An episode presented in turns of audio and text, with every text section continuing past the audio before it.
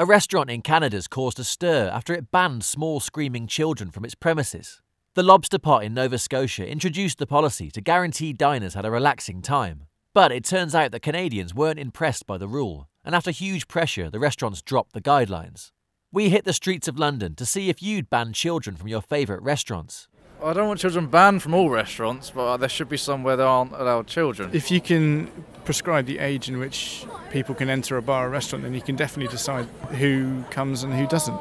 It can be quite nice to actually just have a bit of a quiet, chilled night out without screaming babies, but I'm, I'm sure my opinion will change when I have children. They run the business so they can run it the way they want to. That's a bit unfair for parents with small children they want to spend like a lovely afternoon with their children and take them for lunch. I don't like screaming babies on a plane or in a restaurant, so uh, if they ban babies, great, I'll go.